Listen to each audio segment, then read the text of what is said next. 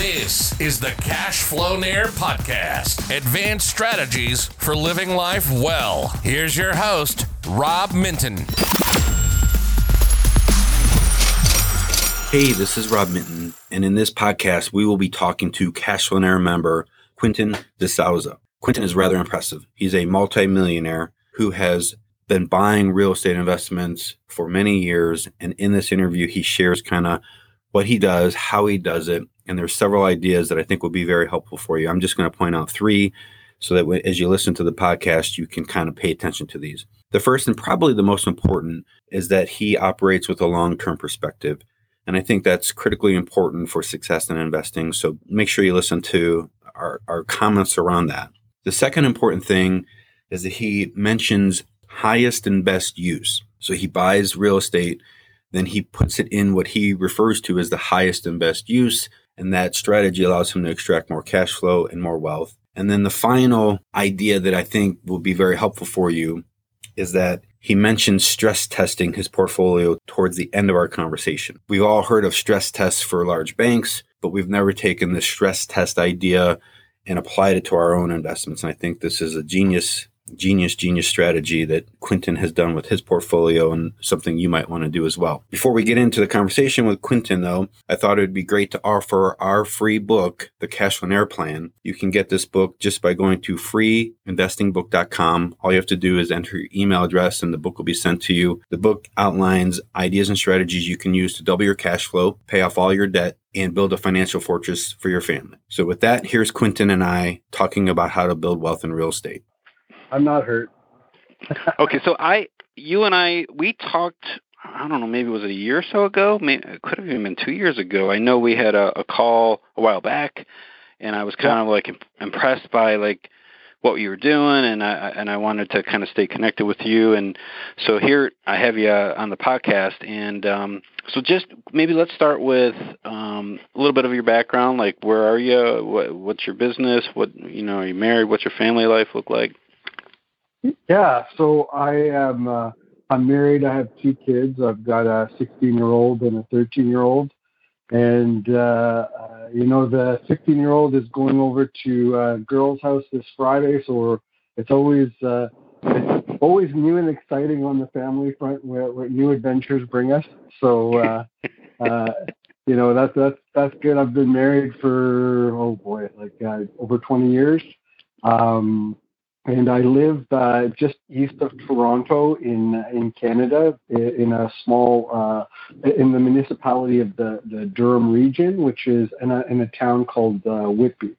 So it's part of the Greater Toronto area, and I invest in real estate. I have education business. I do stock option trading. I have some books that I've written. I do a lot of different things, but the majority of my income comes from my real estate portfolio. Okay. Majority of your income from the real estate portfolio. So you said real estate investments, education, business, stock options, and you've written several books, right? Yep. Okay. And you probably have another business or two that, it's not listed in there, but so it's obvious you have multiple sources of income. Real estate's your primary, where the majority of your income flows through. How did you get started? Did you first start in business or did you first start in real estate? I first started in everything. I was, probably back in 2004, I was trying to investigate every different which way to make money and work a full-time job. So I was a teacher in the public school system, and on my off hours, I had a website business. I had this site, Canadian Free Stuff for Teachers, and I was giving away stuff and creating this really big email list. And I realized after about 4 or 5 years of doing that giving away free stuff does not make you money. So I... It only took you 4 years to learn that? Yeah, I guess I'm a slow learner. But you know, it was fun, and I was able to build a really big email list. I had probably about 20,000 email subscribers, right? Wow, that's a big list, yeah. Yeah, and so what I ended up doing is I sold that website and the list, and that actually, was in the six figures, so that worked out well. And I think that, there was a lot of stuff in between. Like, I've always been, doing things like, I don't know, like back when I was 10, I had like 3 paper routes. I was, I used to wash dishes when I was 13 for extra money. I used to work at the Prince Hotel. I was a busboy. I got to meet all of like Alex Van Halen and, Phil Stiller and just some cool people. Yeah, it was pretty fun because I was doing the, room service, busboy. So I would I got to, get the stars at the night after, which is always fun. I was a blackjack dealer actually too. So I did that for the CNE, which is in Toronto, like an annual kind of fair. And, I was taught how to play or how to deal blackjack, and I did charity casinos. I planted trees for 4 years. I'm not afraid of hard work. It's not something that I'm afraid of, and I think it comes from we kind of came to Canada when I was 3. We started off in a basement apartment. Actually, we lived under in an unfinished basement. It took us probably 6 months before we just got an apartment, and and then we kind of worked our way up as a family from there. But I think that I've experimented with a lot of different things, and one job I had was a telemarketer. So I would call people for duck cleaning in Toronto. I was one of those people. They gave me a phone book, and I had to go through the whole phone book, follow a script. And just one of the things that I learned how to do. I probably only had that job for one summer, but, I got over people saying no to me pretty quick. Right, yeah. Yeah. What were you selling over the phone? I didn't. Oh, duct cleaning. So cleaning vents and stuff like that. Oh yeah. Well, that's a hard service to sell too, probably, huh? Yeah, I used to. It was kind of crazy. They'd have a word that you had to spell if you got so many sales during the day, and it was a tough job, right? But and now everything's outsourced. This was 30 years ago, so. That's probably somebody else is doing that job in some, other country in the world. Yeah. Yeah.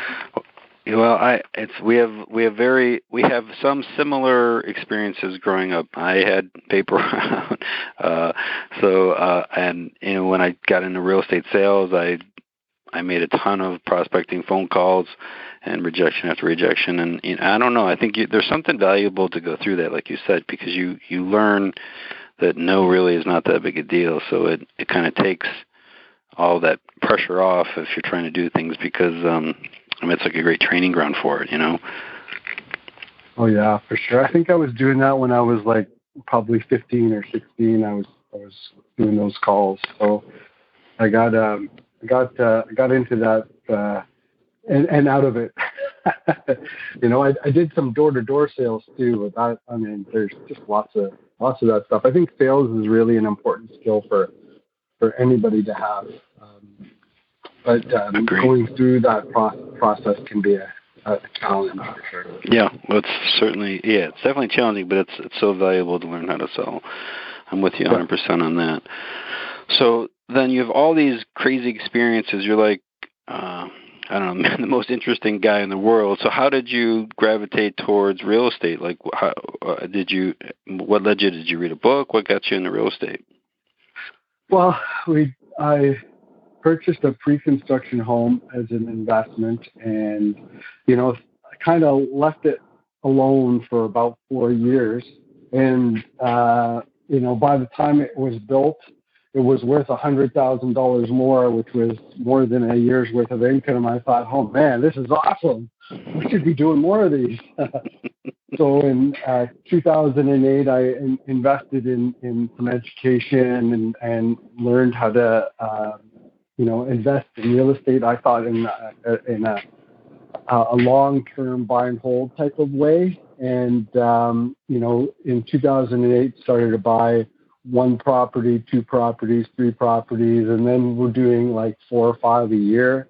I was working with joint venture partners and just continuing to grow the portfolio of properties, and then working on other streams of income as well. By about 2013, I would say, I was able to leave my full-time job, but I didn't leave until 2014. And so 6 years ago, I left, and I decided to focus on real estate full time. Flipped about a dozen houses. Figured out that that was work, and I didn't want to do that anymore. So I just continued to purchase more properties and just buy and hold. Make sure that I've got, you know, I really focus on properties that have cash flow and appreciation, and both of those have really done me well over the, you know, the last 12 years. Okay, so you're so your primary strategy now with real estate is buy and hold, and you're looking for cash flow and appreciation. Are you investing primarily in your local area there, in the Toronto area, or are you buying outside of Toronto? No, Toronto is one of those challenging markets. You can cash flow. Most people don't understand how, but usually you have to bring a building to highest and best use. So you're taking like a detached house, probably adding 2 units to it, and then you know, really you're able to cash flow on a property like that. I don't do that. I'm focused more in the east of Toronto, out to what we call Cobourg, which is along the 401 corridor. We've got a lot of transportation links, train links, just a lot of transportation along that 401 route. And so I focused a lot of our properties that are along that way. I'm really focused more on larger apartment buildings now than you know, the 1 to 4 unit properties, but those are great for cash flow. And I also have properties in Florida. So in Tampa, actually, I'm focused on you know, just a couple of properties, but I have those 4 properties in Tampa, which are mostly to give me a hedge against the Canadian economy and give me some U.S. dollars for. It's always good to have a hedge. Right. Oh, yeah. So, right. Yeah. Okay. So,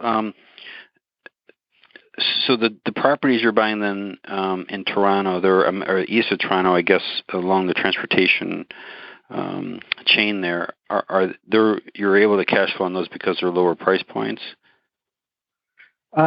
Well, again, what we'll do is we'll bring the property to highest and best use. Okay. So sometimes we'll take a single family and add an accessory apartment, like a basement suite or a vertical suite or a suite on top, so that we do it legally so that we can include both rents in our performance. And what that will do is allow us to cash flow positive on the property. Usually, you know, between $200 and $500 per property. But the cash flow is good, but it's not like because we have so many properties, we get a lot of, like, I get a lot of cash flow that comes from that after all my expenses. That's the majority of the income. But really the true wealth comes from the appreciation from those assets that have done well over that period of time. So, you know, in the last year, I've probably added about, you know, $2.5 million in net worth just from the portfolio appreciating. Now, you can't eat it, because it's in the property, but it's there, and I don't need to access it, so it would be there in the future. But it's great to have those properties, and if we need to access funds as a family, I could sell one of those off and use it to pay down something or pay for something if I really wanted to. But the cash flow that all of those properties generate allows us to live comfortably. Well, it's interesting. Your market in that area has just been so strong for so long. You're getting paid cash flow to make millions of dollars in appreciation. Like, if you could wave a magic wand, like, that's exactly what you would probably want to create. And well, that's awesome. Congratulations on that success.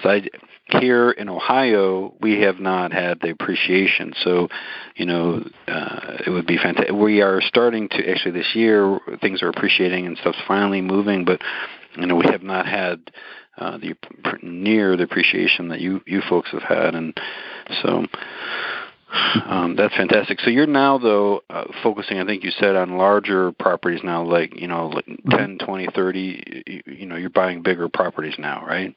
Yeah, with partners.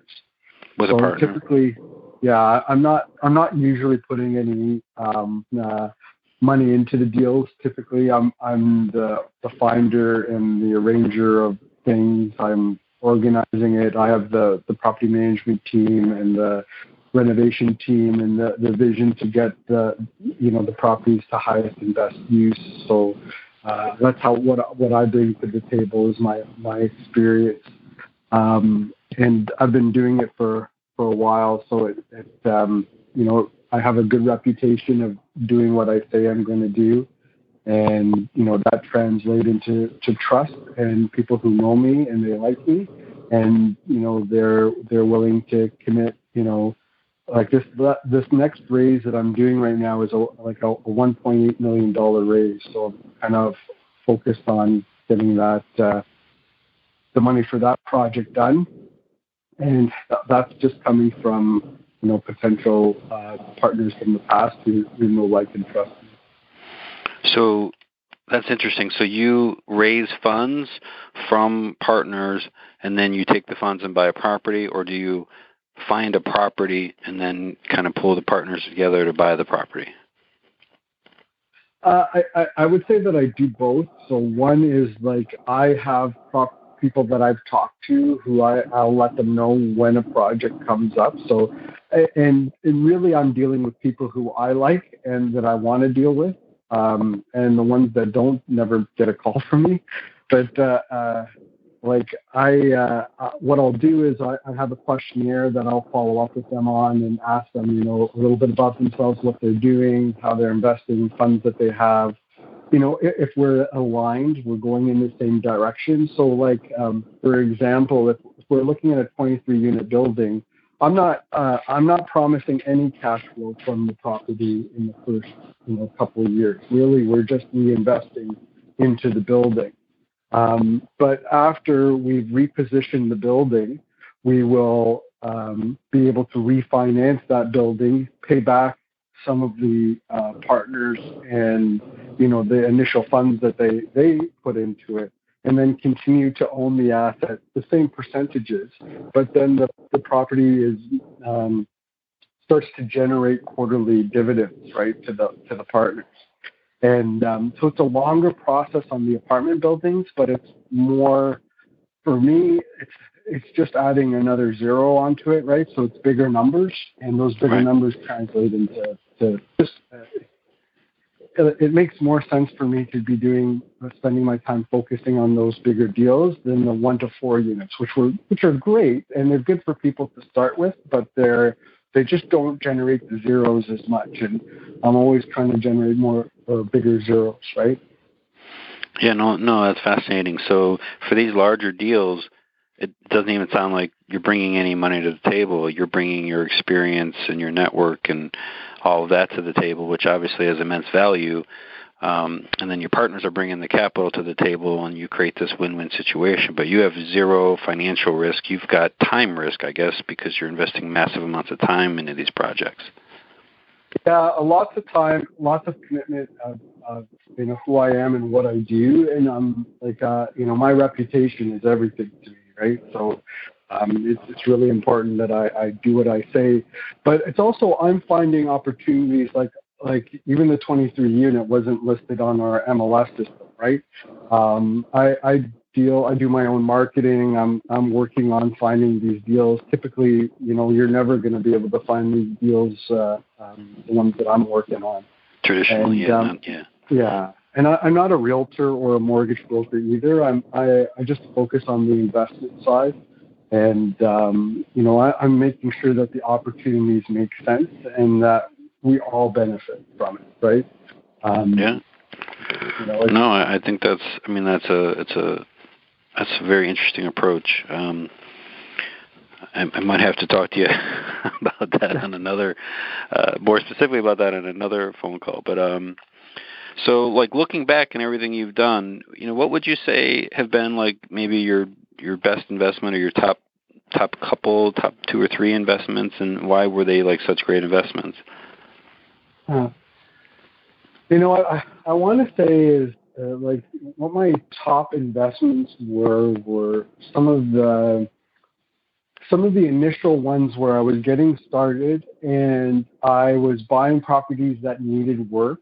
I think people kind of call it the BRRRR strategy right now, but we were doing it before there was an acronym. So, it was. We used to call it buy, fix, refinance, and rent. And I actually have a book on the topic too, but that was before the acronym became more popular. And that, doing properties like that, where we bought properties that, we were buying equity when we purchased the property with a partner. We were able to do some work to the properties, renovate it, add a suite, refinance the property, pull the funds out, and then do it again. And when we got a home run, it was really that the property is cash flow positive. We're making $200. All the money is out of the deal, and the partner is happy, gets the funds out, and then we go do it again. And it's kind of more of a 1 or 2 year process. It's shorter. It's the same thing that I'm doing on the apartment buildings, less zeros, in a shorter time frame, but it works the same way. And that was kind of the initial, back in 2008, what I was working on. And back then, we had 0% down mortgages and 5% down mortgages, and which are totally gone the way of the dodo now for investors, anyways. Right. I think. Those were great to be able to do and have. But I think being buying something that has some value already in it, doing some work into it, bringing it to its highest and best use, refinancing it, holding it for a long period of time, those properties, will make you millions, right? So. Yeah, well, I think the reason why I think you're right that this was probably the most important or most profitable investment is because you created the model that you're continuing to use at a higher level now. That you're it's the basic model. You're just duplicating it. Yeah, I really like it. It works, and we have lots of experience doing it, and it's just with the bigger buildings it just requires a lot more kind of putting people together to get it done. I'm always looking for joint venture partners that can bring a larger dollar value to it, but I can always put a few people together in order to get the project done, and again, it's all based on my reputation. That's doing what you say, what you're doing. People know who I am, right? If you know Tom and Nick, right? So yeah, if you ask Tom and Nick if they know me, they know me. And if you ask them what my reputation is, it'll precede me, right? If you ask, different people who've interacted with me, my reputation will precede me, right? And that's how I go about doing my business. No, that's important. I'm glad you brought that up, because it's something I think a lot of people need to keep in mind. It's a very valuable asset that you can leverage if you protect it, you know. So, well, let's flip the switch here, and then, you know, like what were some of the mistakes you made, but whether business mistakes, like you said, you started a business giving away free stuff and realized you can't make money giving away free stuff. What are there any other like big mistakes that you made or that you learned from in the journey? Yeah, like I bought a package rent-to-own deal from like a mortgage broker outfit that really didn't care about reputation. They just cared about churning out properties and deals. And you know, I didn't lose money. I probably made like $5,000 on that particular property once I finally sold it, after the tenant buyer kind of flaked out and everything went sideways and we had like a basement flood and all of that. But I think the thing was that I went out of my lane, and I wasn't focusing on highest and best use anymore, and I was just trying to adopt somebody else's deal that they, you know, that they put together. And, you know, so that was one thing. Another thing I would say is that I the last few years, actually, I spent a lot of time coaching other people. I was charging about $1,200 a month, and I was speaking to people one-on-one for an hour. And, you know, I was charging hours for my time. And that was a mistake, because I only have a limited amount of time. And so I'm not doing that anymore. And that actually cut out probably about $10,000 a month of income that I was having that's clear. But it freed up a lot more time. And if I didn't get that time, this 23-unit building would not have happened for me, right? So I'm constantly learning. I can't say that I won't stop making mistakes, but I'm constantly learning from what I'm doing, and it's okay to make mistakes, you know, and I'm getting better. Like I love teaching people. I was a teacher for years. I won awards. I mean, I have my master's in education, and I have my principal qualification, but the way that I figured out how to give back is I run Durham REI, which is basically where people can kind of come together and learn about investing, and that's how I kind of give back. But like I had to kind of get that straight in my mind and move away from the hourly coaching thing, because it was a mistake, right? And mistake. Yeah, and then, you know, and I wasn't focusing on my highest investments, which is finding new properties, funding it through new joint venture partners, and, you know, and talking to debt partners, and then also looking at financing, like talking to new lenders or different lenders or old lenders, like focusing on the three things that a real estate investor should be doing every day. And when I went back to that, all of a sudden things started to happen again. So I think that there's a balance to, you know, I'm working on my pilot license right now, my private pilot license, which is pretty cool. But like for me, I'm 47 years old, man, and like it's like going to school all over again.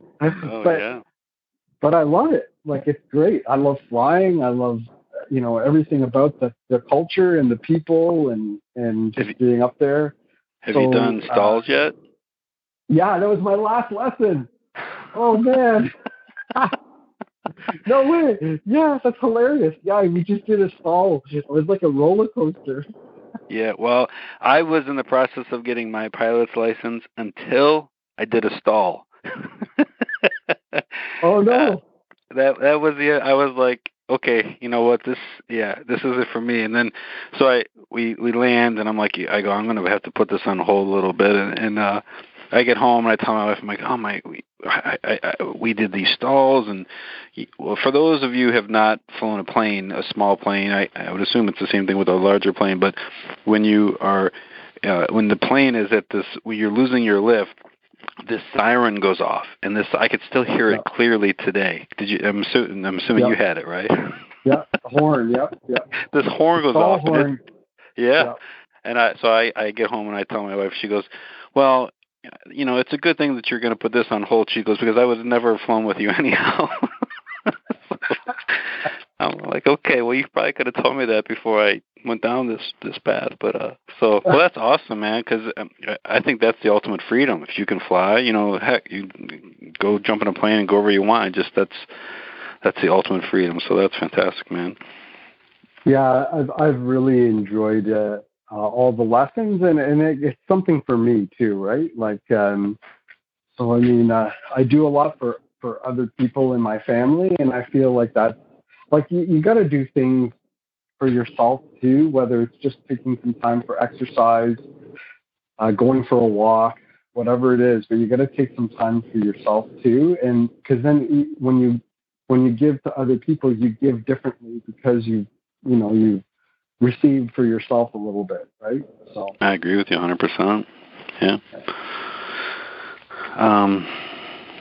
So... It sounds, since you have businesses and the real estate you have, I'm assuming you have a team. Do you have employees, or are you trying to run all this on your own, or how does that look for you? Well, I did run it by myself for at the very beginning, but I would have other people that I would subcontract all the work to.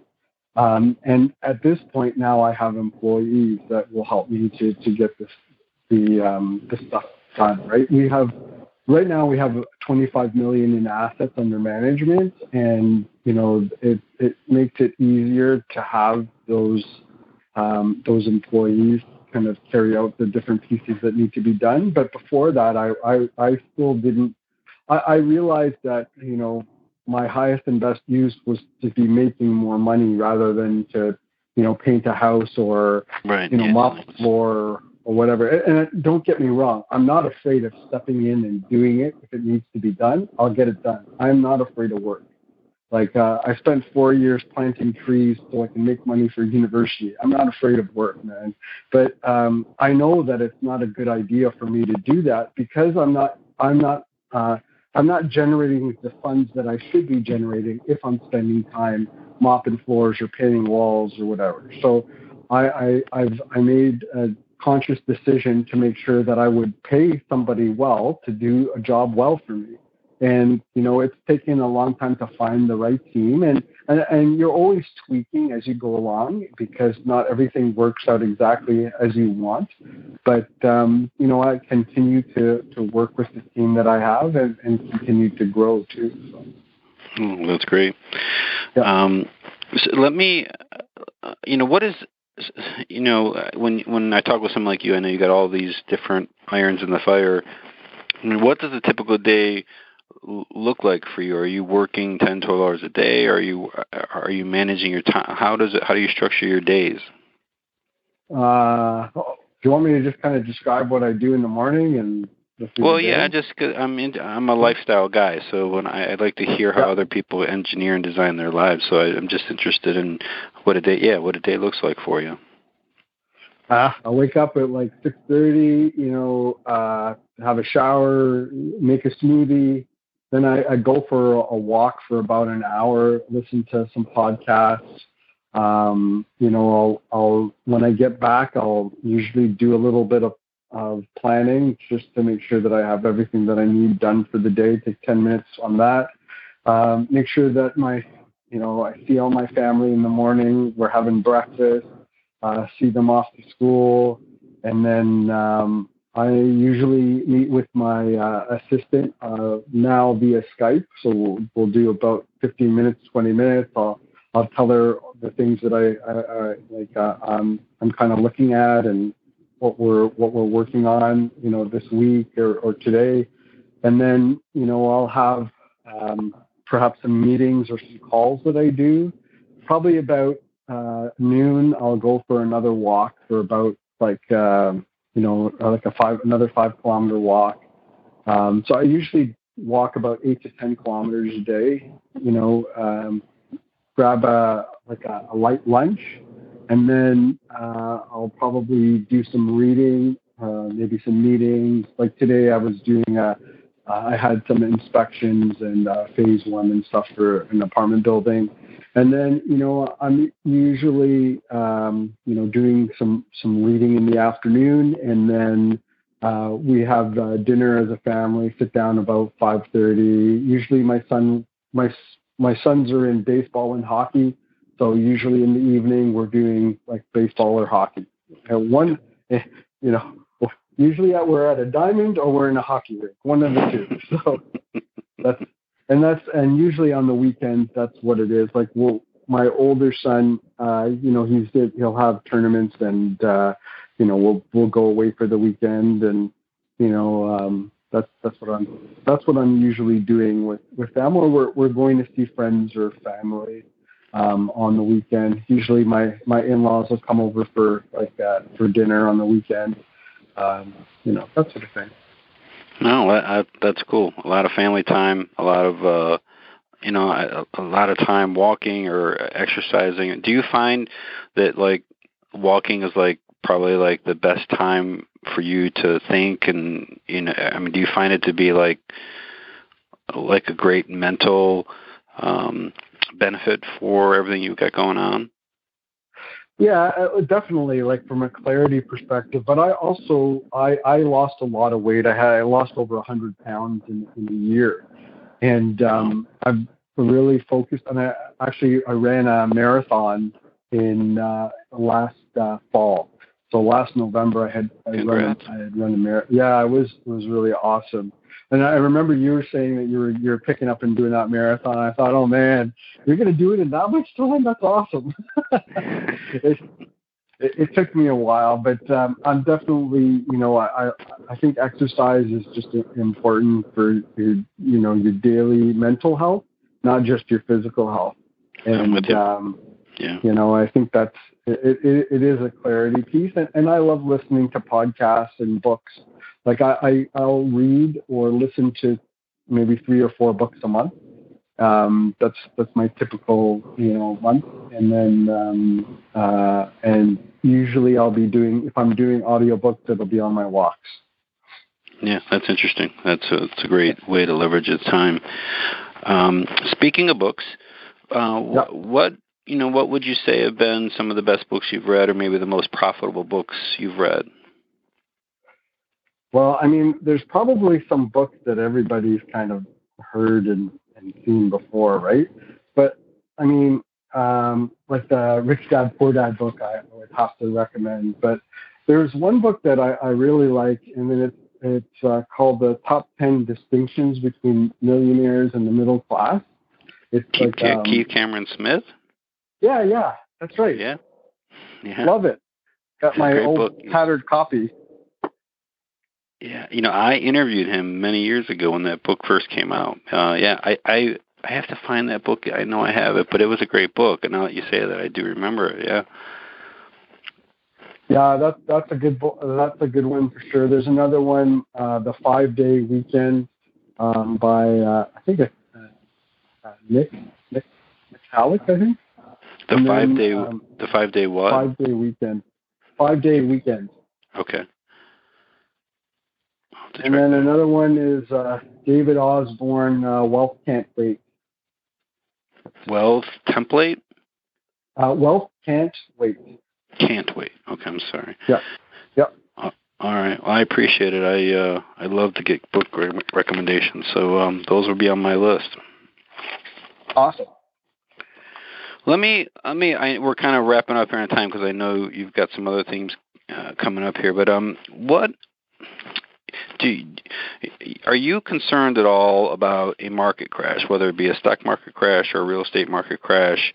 And the reason I'm asking that is because I know that you're buying properties and you're getting financing. And you had mentioned hedging earlier in our talk. What are your thoughts about all this? How are you trying to protect against, a possible slowdown or whatnot?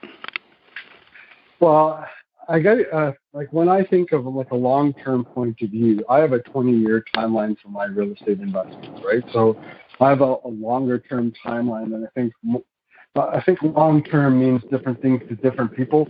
For some people, 6 months is long-term. I'm looking at 20 years as a long-term, and I'm also looking at what's happening, macroeconomically. I'm very into macro and local real estate. So I'm looking at, in Canada for the first time, like the U.S. did it in 2008, 2009, but we started doing quantitative easing for the first time in Canada in April this year. $5 billion a week we're printing, right, in base money supply. And I do believe that is going to have an effect on asset prices and cause them to go up, as well as, CPI is a little different than, asset inflation, because, you have the cost of consumer goods versus, asset prices. And that's something that I don't think people understand well, and that's what pushes up the stock market and other pieces. But when I'm looking at my investments or my net worth, like I can't eat it. It's there. It makes me feel good, but I'm going to get paid my rent every month, and I'm going to be getting, if my rents go down, I have that as part of my, I do a stress test on my portfolio so I can see what happens and how things change. But, for the most part, it doesn't affect my day-to-day. It may affect, like, 2017, the provincial or the federal government introduced some stress tests. We added some taxes for foreign buyers, things like that. We lost something like 10% in that year, right? And I was still buying and selling and doing the same things that I was doing before. Actually, I bought more because it had gone down, and I thought we would have only a few years to kind of take advantage of that. And I did take advantage of it. And now those prices have come back even further than they were 2 years ago. There's a lot of fundamentals of the market that I'm looking at that help me to continue to decide to move forward in my area. We have, 100,000 people coming to the Greater Toronto area every year. And that certainly helps us on the demand side. And we have limited we have green space in a lot of areas in Southern Ontario where you can't actually build anything. So we're in a smaller and smaller area. And so those existing houses, like people look at assets differently. So like I look at a house and I look at the land under the house. The land is what's appreciating. The house is depreciating. The land is appreciating. And so that land becomes more scarce. More people come in. That land is going to continue to appreciate, right? So that's what I'm kind of looking at from a stock market perspective. I'm typically not holding on to stuff because I don't control it. Whereas in real estate, I control it more so. Like I can add suites, I can improve the property in order to control the price a little bit more. I have no control over what a CEO does. So I like 30 days, 40 days holds, doing covered calls, naked puts, that sort of thing. Maybe a couple of spreads, but that's about it. I'm, on the stock market side, I feel that is what works best for me. I'm more into hard assets. I like, physical assets and businesses, and that's what, works best for me, rather than, the whole kind of, I'm not worried about the gyrations of the housing market or the stock market for that matter. I'm looking at long-term wise what it does for me. And as long as, my theory is like 20 years from now, it's going to be worth more, and that's why I'm going to continue to hold it. Well, I think that's the only way you're guaranteed to win when you invest, right? Is if you have a long-term perspective and outlook, then any temporary, and when I say temporary, I mean any 2, 3, 4, 5 year setback really doesn't doesn't take you out, because you're focused on the long term. But you the land appreciates, the house depreciates. That's awesome. I made a note. Cool. Wait, well, you had mentioned you stress test your portfolio. Yeah. What does that mean? Oh, so typically, as you invest for a longer period of time, your risk adjustment changes, right? So the way that I my loan to value on my portfolio is close to 50%, right? And that's only comes over time because the appreciation across the portfolio. But in order to stress test the portfolio, I'll look at what 10-year rates are doing, because you got to remember, in the U.S., you get a 30-year term. In Canada, we maximum get a 5-year term. We can get a 10-year term, but it's unlikely, right? So typically our terms are shorter. So what I'll do is I'll take the 10-year rate, plug it into my pro forma calculations, and make sure that I'm still going to be okay month to month from my cash flow based on that pro forma stress test.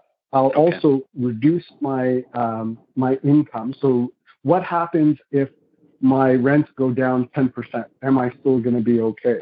Right? Okay. And yeah, so I stress test the portfolio in order to see what happens to it and how that's going to react to my monthly cash flow. Am I still going to be okay?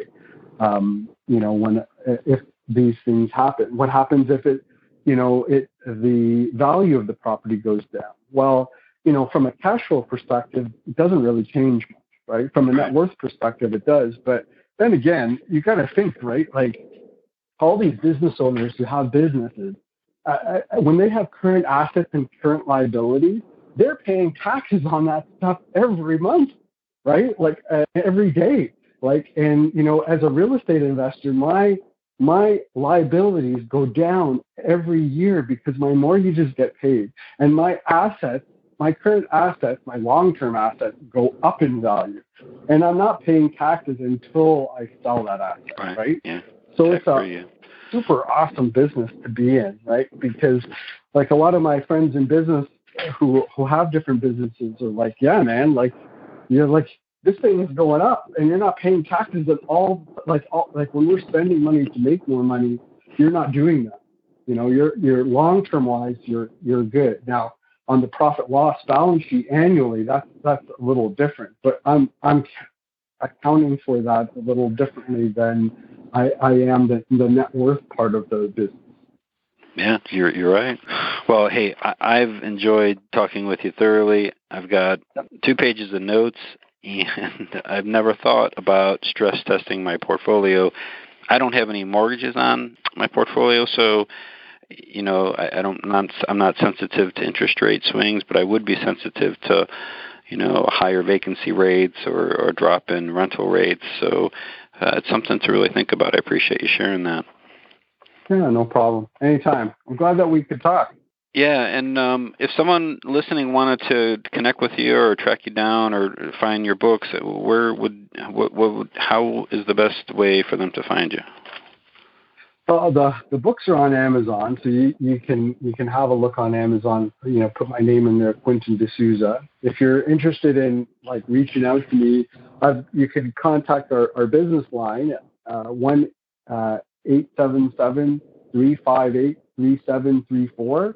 and then I'm Durham REI or educationREI.com is the website that can get you connected to me as well. Okay. Well, I really appreciate it, and man, good luck with your flying lessons. Thanks. I can't believe you're talking about the falling because I just did that. That's awesome. All right. Well, I hope you enjoyed them because they freaked me out, man.